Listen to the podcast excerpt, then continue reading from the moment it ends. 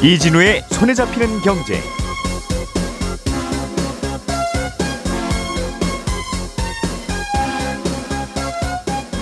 안녕하십니까 이진우입니다. 특정 주가 지수를 두고 금융회사와 투자자들이 일종의 내기를 하는 ELS라는 금융 상품이 있는데요. 최근에 홍콩 H 지수를 두고 내기를 한 ELS 상품에서 대규모 원금 손실 우려가 나오고 있습니다. 중국 정부가 중국 부동산 업체들에게 무담보로 은행 대출을 해줄 거라는 보도가 나왔습니다. 부동산 시장을 살리기 위해서 중국 정부가 적극 개입한다는 의미로 해석될 수도 있고 또 그만큼 요즘 중국의 부동산 상황이 녹록지 않다는 뜻이기도 하겠습니다. 11월 27일 월요일 손에 잡히는 경제 시작합니다.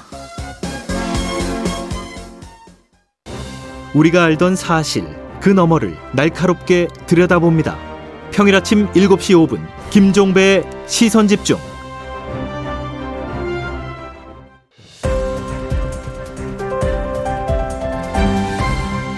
이진우의 손에 잡히는 경제.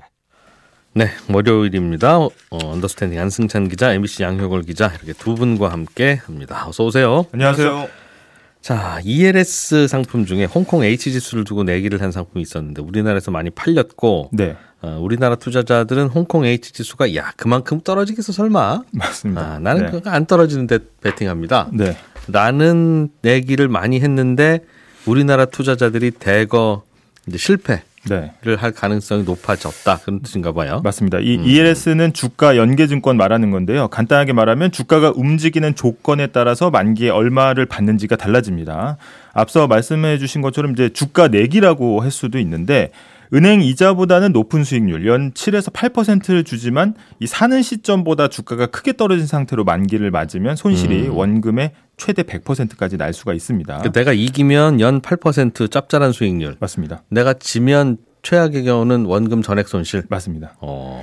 이게 뭐 상품에 따라 다 다르긴 하지만 최악의 경우엔 그렇다는 거고요. 이 구조를 좀 부동산으로 비유를 좀 해보자면은 예. 아, 10억짜리 아파트가 있다고 보면 한 3년 동안 이 아파트가 5억 밑으로만 안 내려가면 이자 20% 줄게 하는 상품인 음, 겁니다. 맡긴 돈의 20%를 이자로 줄게. 네. 예. 대신 5억 밑으로 한 번이라도 내려가고 만기 때 7억까지 회복을 못하면 가격 빠진 만큼 손실 나는 거야 이렇게 하는 거랑 비슷합니다. 음, 아, 이거는 뭐 굳이 따지자면 아파트 연계 증권인데 그럴 수 있겠네요. 그렇죠. 이제 주가 연계 증권 ELS는 주가 추이가 그래서 중요한 거고요. 음. 지금 문제가 되는 건 홍콩 H 지수를 기초 자산으로 발행한 ELS입니다. 이게 시중은행이 많이 팔았거든요. 근데 홍콩 H 지수 ELS가 전체 한 20조 원 정도 잔액이 있는데 이 중에 16조 원을 은행이 팔았습니다.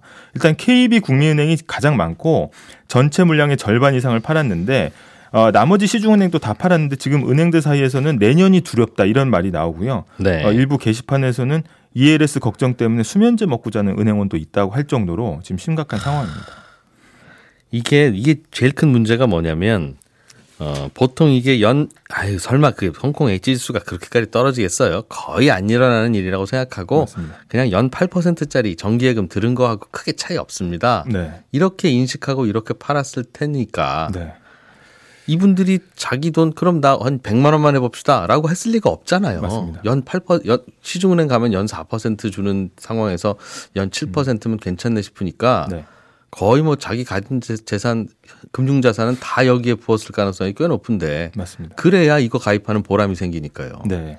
이거 어떡하죠, 이건? 일단 이게 많이 팔려 나간 게 2021년인데 그때는 참 그 주가가 좋았습니다. 그래서 상황도 좋았고 음, 그 당시엔 또 이 금리가 낮았기 때문에 그거에 비교해서 ELS 상품은 굉장히 고금리 상품이었거든요. 예.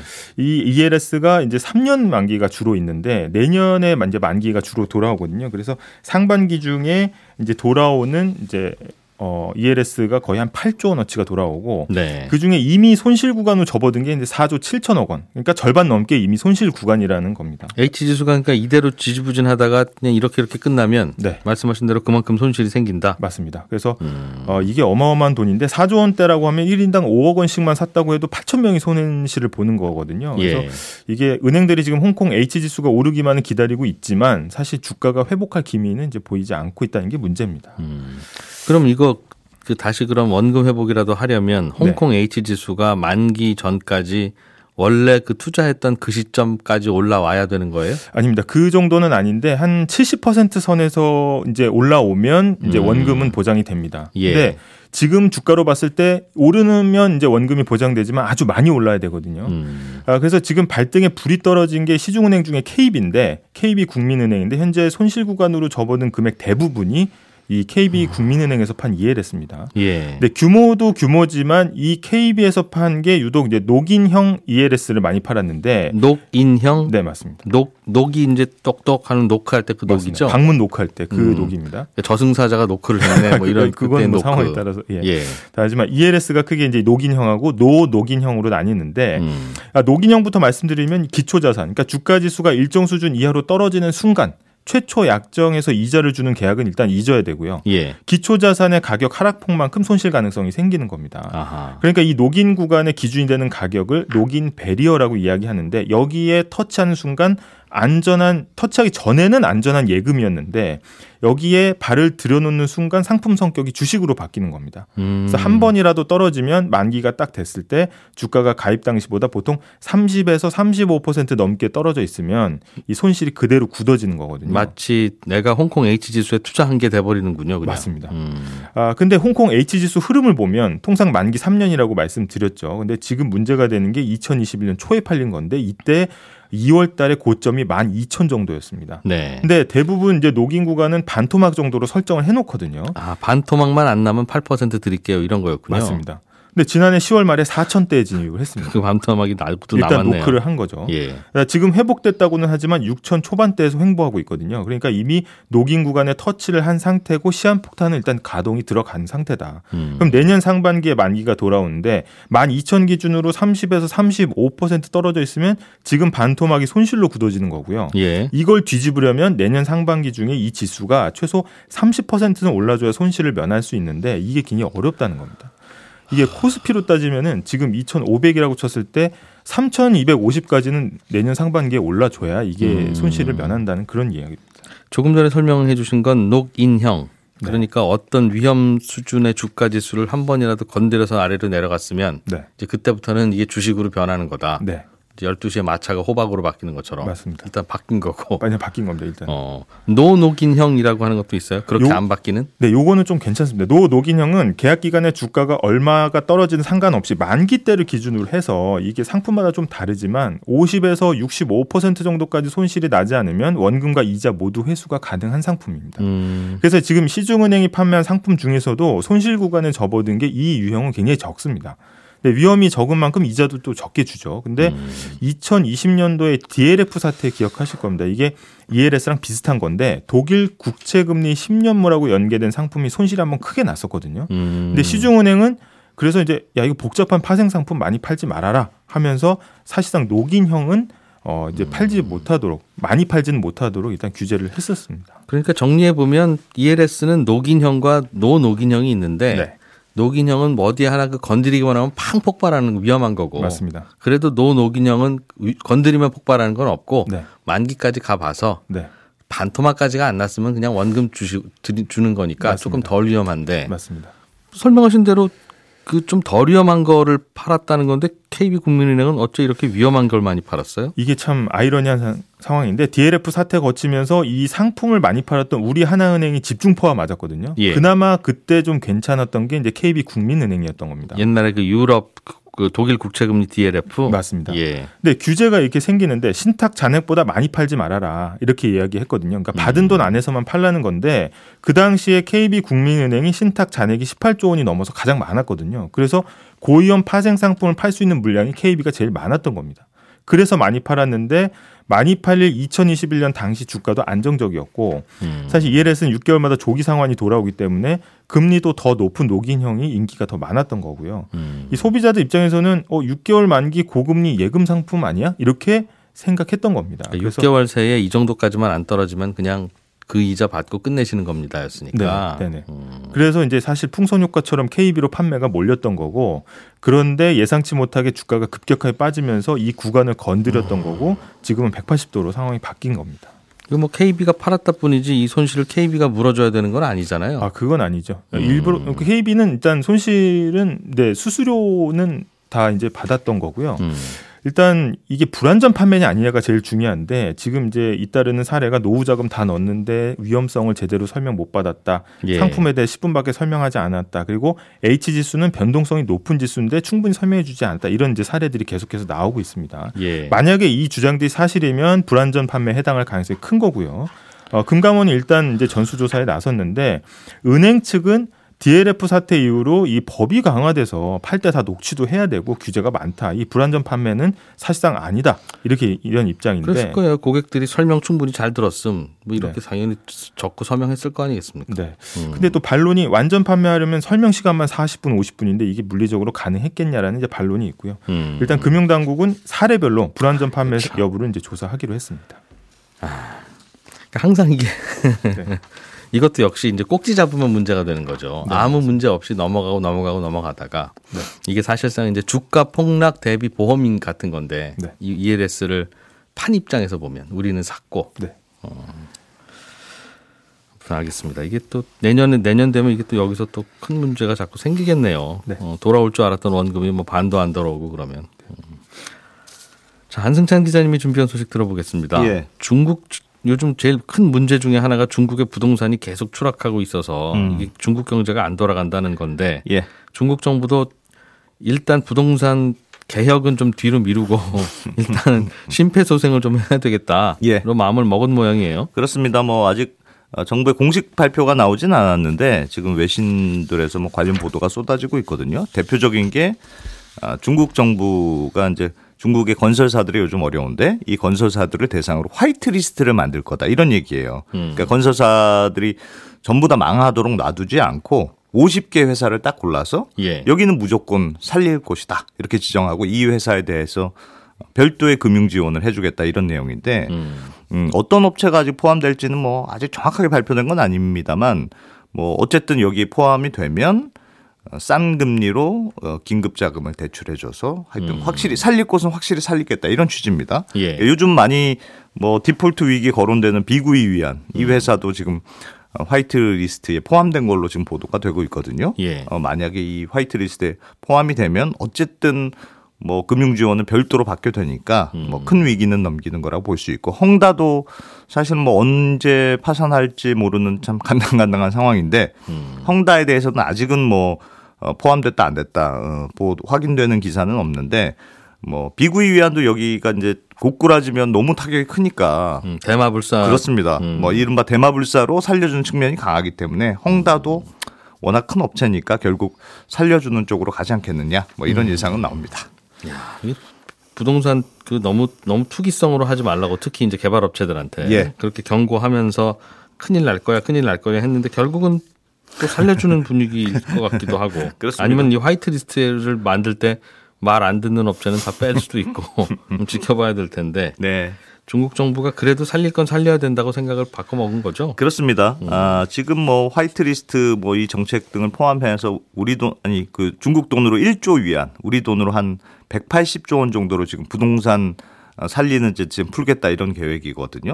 어, 그러니까 지난달에 왜 중국 정부가 아, 지방 정부의 인프라 사업 요거 지원한다고 1조 위안 추가 국채 발행하겠다 이런 보도들이 있었는데 예. 여기다 지금 1조 위안을 더 쓴다는 거니까 합쳐서 한 2조 위안 우리 돈으로 되면 한 360조 원 정도를 부동산에 투자한다는 거거든요. 예. 어, 블룸버그 보도로 보니까 중국 정부가 이제 헬리콥터에서 돈을 막 뿌리기 시작했다. 뭐 이런 표현까지 있던데 예전하고 많이 달라진 겁니다. 사실은 어, 중국의 시진핑 주석이 공동부유라는 걸 내세웠지 않습니까? 예. 그러니까 집은 살기 위한 거지 투기의 대상이 아니다. 이게 시 주석의 굉장히 중요한 워딩이었고 음. 그래서 건설사들을 그동안 이제 좀 압박을 한 것도 중국 정부가 시작한 거거든요. 2020년에 그 세계 레드라인이라고 해서 부채 비율 높은 회사는 추가 대출 아예 금지합니다. 음. 뭐 이런 식으로 막 조였고 그때부터 건설사들이 지금 휘청거리기 시작했는데 그 이후에 물론 코로나 때문에 생각보다 부동산 가격이 더 나빠지긴 했습니다만 음. 그동안의 중국 정부의 입장은 이왕 이렇게 된 거 부동산 거품 확실히 끄고 가자. 더 이상의 부동산 부용 부양책은 안 쓴다. 이런 입장이 강했거든요. 근데 네. 조금 입장이 바뀐 게 좀 견디기 힘든 게 아닌가 이렇게 평가가 많이 되고 노무라 증권에서 최근에 내놓은 보고서를 보니까 중국 업체들이 지금 자금난 때문에 어, 완공하지 않고 짓다가만 아파트가 200만 채에 달한다 이렇게 지금 리포트가 되고 있거든요. 음. 그 사람들이 뭐 계약금 내고 중도금 내고 다 내놨을 텐데 공사는 안 되고 집은 못 들어가고 뭐 그런 상황이 워낙 많으니까 이게 좀 그냥 놔두기에는 너무 부담이었던 거 아닌가. 짓던 아파트는 지을 수 있도록 자금을 지원해 줘야 되겠다. 그렇습니다. 그런 생각을 한 것 같고 또 예. 중국의 경기도 전반적으로 나쁘지 않습니까? 뭐 소비하고 생산은 조금 나아졌다고 합니다만 부동산이 뭐 중국 경제 전체 GDP의 한 25%쯤 되니까 네. 뭐 부동산이 망가져서는 중국 경제가 살아날 수가 뭐 불가능한 상황이고요. 음. 또 중국 가계 입장에서도 부동산 비중이 전체 자산의 한 70%라고 하니까 음. 어쨌든 간에 부동산이 망가지면 중국 내 소비도 근본적으로 회복되기 어렵다. 그래서 중국 정부도 부동산 정책 한 번만 더 쓰자. 음. 뭐 이렇게 스탠스가 조금 달라진 걸로 보이고요. 지금 우리나라 상황도 똑같죠. 그렇습니다. 그러니까 우리나라 PF 대출이라고 하는 게 이게 중국의 부동산 업체들이 했, 했다가 지금 골, 골치 아파진 거랑 똑같은 거잖아요. 지난 7월에도 조금 징조가 있었어요. 그때 이제 하반기 경제 정책을 논의하는 중국 공산당의 중앙정치국 회의 음. 여기에서 이제 발표문을 항상 내는데 여기 보면 예전에 늘 들어있던 문구가 집은 살기 위한 것이지 투기의 대상이 아니다. 이게 시진핑 주석이 했던 발언이 항상 약방의 감초처럼 들어가 있던 문장이었거든요. 근데 음. 예. 지난 7월 발표문에 보면 요 문구가 싹 빠지고 대신에 경제 회복의 속도를 높여야 된다. 이런 문구가 들어갔단 말이에요. 그러니까 이런 예. 걸 보면 아, 중국 정부가 지금 공동 부유만 주장할 때가 아니고 일단 경기를 좀 살려보고 뭐 하여튼 살려놓고 생각해보자 이런 쪽으로 변한 게 아닌가 아, 추정이 됩니다. 중국의 부동산 개발 업체는 일단 소비자들의 중도금 잔금이 계속 들어오니 예. 그 돈으로 고- 아파트 계속 지어서 팔면 우리도 손 털고 나오면 딱 된다. 네. 뭐 그런 생각일 텐데 그 사이에 조금씩 모자라는 돈은 은행 대출 받으면서 연명하지 뭐. 그렇습니다. 이거였을 텐데 은행 대출이 또 끊기니까 소비자들도 내 아파트가 다 지어질지 안 지어질지 모르는데 중도금을 왜 냅니까? 라고 예. 안 내기 시작하고 그러니까 올스톱 된 거죠. 그렇습니다. 어. 그거를 좀 정부 돈으로 일단 돌리기 시작하겠다. 그럼 소비자들도 중도금 내기 시작할 테니 네. 일단 뭐 돈이 돌면 음. 어쨌든 큰 위기는 넘기지 않을까 뭐 이렇게 예상이 되는데 그러니까 재밌는 게 중, 이 보도들이 지금 나오면서 중국의 건설업체들은 주가가 막 급등하고 있거든요. 예. 반대로 중국의 은행들은 주가가 막 떨어지고 있습니다. 그러니까 은행 돈, 은행 돈 벌어서 건설사 살리는 거니까. 그렇습니다. 그래서 리스크가 이전되는 문제여서 그런데 뭐 그래도 중국 은행들은 사실상의 국영은행이라고 평가가 되니까 음. 뭐 감당하지 못할 정도는 아닐 거다. 이런 평가들이 많고요. 재밌는 거 하나만 더 말씀드리면 이 건설사들을 살린 다음에 어떻게 할 거냐. 음. 아, 국유화 과정을 거칠 거다. 이런 예상들이 좀 있습니다. 아, 돈 그냥 주는 게 아니라 예. 주식 내놔 이런 네, 건가 그- 보군요. 그동안 거품이 너무 많았으니까 음. 조금 국유화 쪽으로 중국 공산당이 관리하는 쪽으로 갈 거다. 뭐 이렇게 지금 예상되고 있습니다. 네. 자, 저희는 광고 잠깐 듣고 친절한 경제로 이어가겠습니다.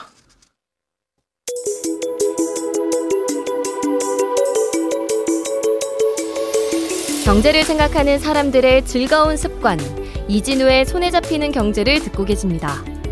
매주 처음과 끝에 찾아가는 특별한 코너 친절한 경제가 이어집니다. 네, 오늘은 청취자 최영주 씨가 증권사 CMA에 돈을 맡겨놓고 연 3.2% 이자를 받고 있는데 이 증권사 CMA는 예금자 보호가 안 된다고 하더라. 그런데 요즘 증권사들이 부동산 PF 대출을 해줬다가 어려워지는 곳이 많다고 하던데 증권사가 망하면 CMA에 넣은 돈 못 찾는 거 아니냐 이런 질문을 보내오셨습니다. 어, CMA 통장은 증권사에서 파는 건데요. 언제든지 돈을 넣고 언제든지 뺄 수 있는 보통 예금 같은 통장인데 이자를 꽤 많이 줍니다. 어, RP라고 부르는 상품도 마찬가지고요. 그런데 이 CMA나 RP는 에, 질문 주신 대로 예금자 보호가 안 됩니다. 그러나 이론적으로는 원금 보장도 안 되고 예금자 보호도 안 되지만 이 CMA 통장이라는 게 증권사가 갖고 있는 다양한 채권을 담보로 잡고 증권사한테 돈 빌려주고 이자 받는 그런 구조거든요. 그러니까 어, CMA 통장 하나 만드세요. 그 말은 증권사가 제가 은행보다 이자 더 쳐드릴 테니까 증권사한테 돈 좀 맡기고 빌려주세요. 그 대신 증권사가 못 믿어 오실 테니까 우리가 갖고 있는 국공채들을 담보로 맡기겠습니다. 이런 겁니다.